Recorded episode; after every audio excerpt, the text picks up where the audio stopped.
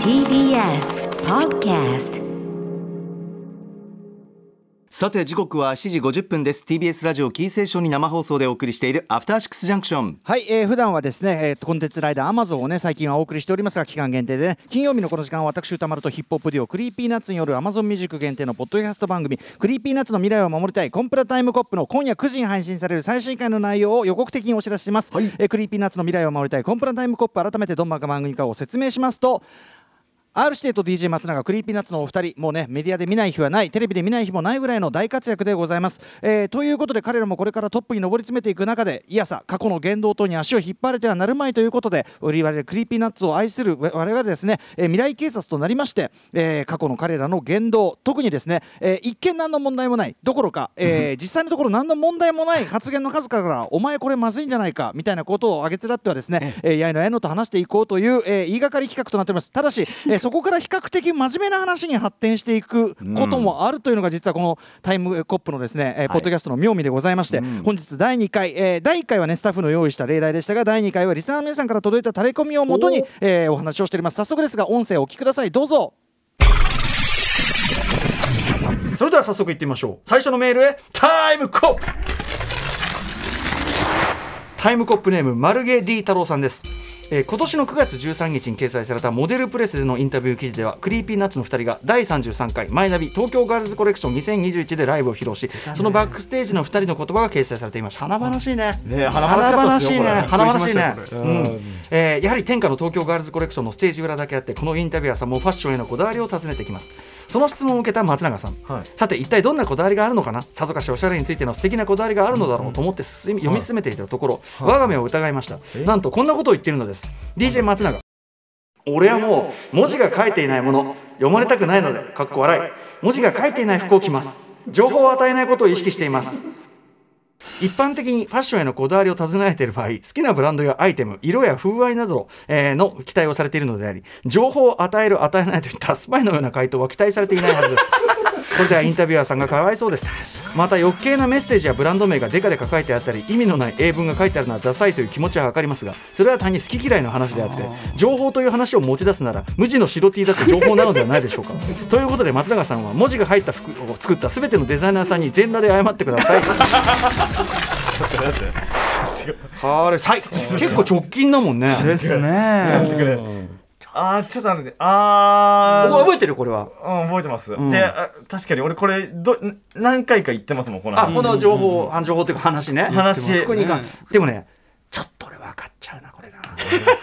え歌さんも正直似たような服選びしてるなって俺思うんですよ。俺はね、そうあのねやっぱね文脈にない服着たくないのよ。すごくわかります、うん。だからやっぱり文字とかって、うん。なんでそれ着てるのって尋ねられた時に、ええええやっぱり答えられないので、うんうん文脈がないからやっぱり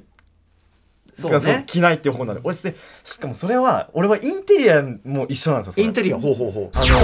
このちなみにこう文脈関係こだわりみたいなのは R さんどうですか？僕ね今反省してるところなんですよまさしく。身につけるものに関して俺全くそれがなく。服装とかあんまりこだわりが。てこだわりこだわりはあるじゃん。こだわりはあるそうですそうです、うん多分黒い、上でね。あのそのいろいろ考えなくていいやつというか、うんうんなんかっていうのはあるんですけすど、でかなおかつその文脈大切にするって今お二人の話聞いて、そうやなみたいな。反省、反省とか自分もそうでありたいなとも思ったし、それこそ最近衝動買いでその映画の、うん。ホラー映画とコラボした靴みたいなすごいうんうんうん。うん買っちゃって、まあこれは確かに自分の文脈とか自分のあれにドンピシャ来たから、うんうん。おのずと手出たんやろなとも思うし、うんうん。一個だからちょっとねあの感化されてしまってそのメテオさんが MC バトルで言ってたラインというか、ええうん。あのメテオさんが関係ねえのにライブラの T シャツ着てて内内科 MC さんに 「お前なんでライブラ着てんだ?」って言ったら「トゥクトゥクトゥク。着れりゃいいだろ服は!」俺それそれそれめちゃくちゃ面白いにそれにちょっと感化された時期がありましたけどまあまあ確かに文脈踏まえて服着なきゃなっていう。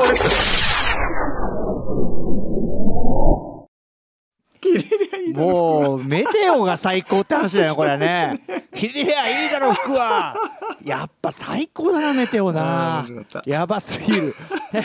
とにかく、あのーそのね、あのーファッションの話から松永のそのインテリアのこだわりの話になってこれがまたね、ええやっぱ思い出すだけね、ななんだその話みたいな。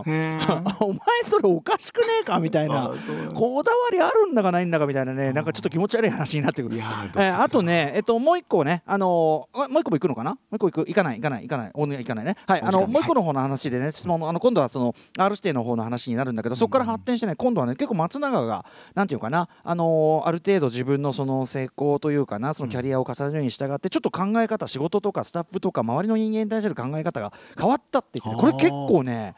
大きい話っていうか、えー興味深い。すごいあお前すごいこと考えんねっていうかそしてすごいすごいねそういうふうに考えるってねみたいなすごい感心しちゃうような感動しちゃうようなくだりもあったりして、はい、なのであの、まあ、おふざけ話もありますが非常に Creepy Nuts の、まあ、他では聞けないようななんていうのかな本音というのかな？ちゃんとした話？先輩とちゃんと真面目に話してる話、はい、みたいなことも。あとね俺たちこの日すごい疲れてたからもう疲れ切ってる。もうなあのなんかそういうあの格好つけてる暇がもうなかったみたいな。だからこそ出るね だからこそ出る何か、えそんなのもあるんで非常にね、えー本日の第2回も楽しみにしてください。はい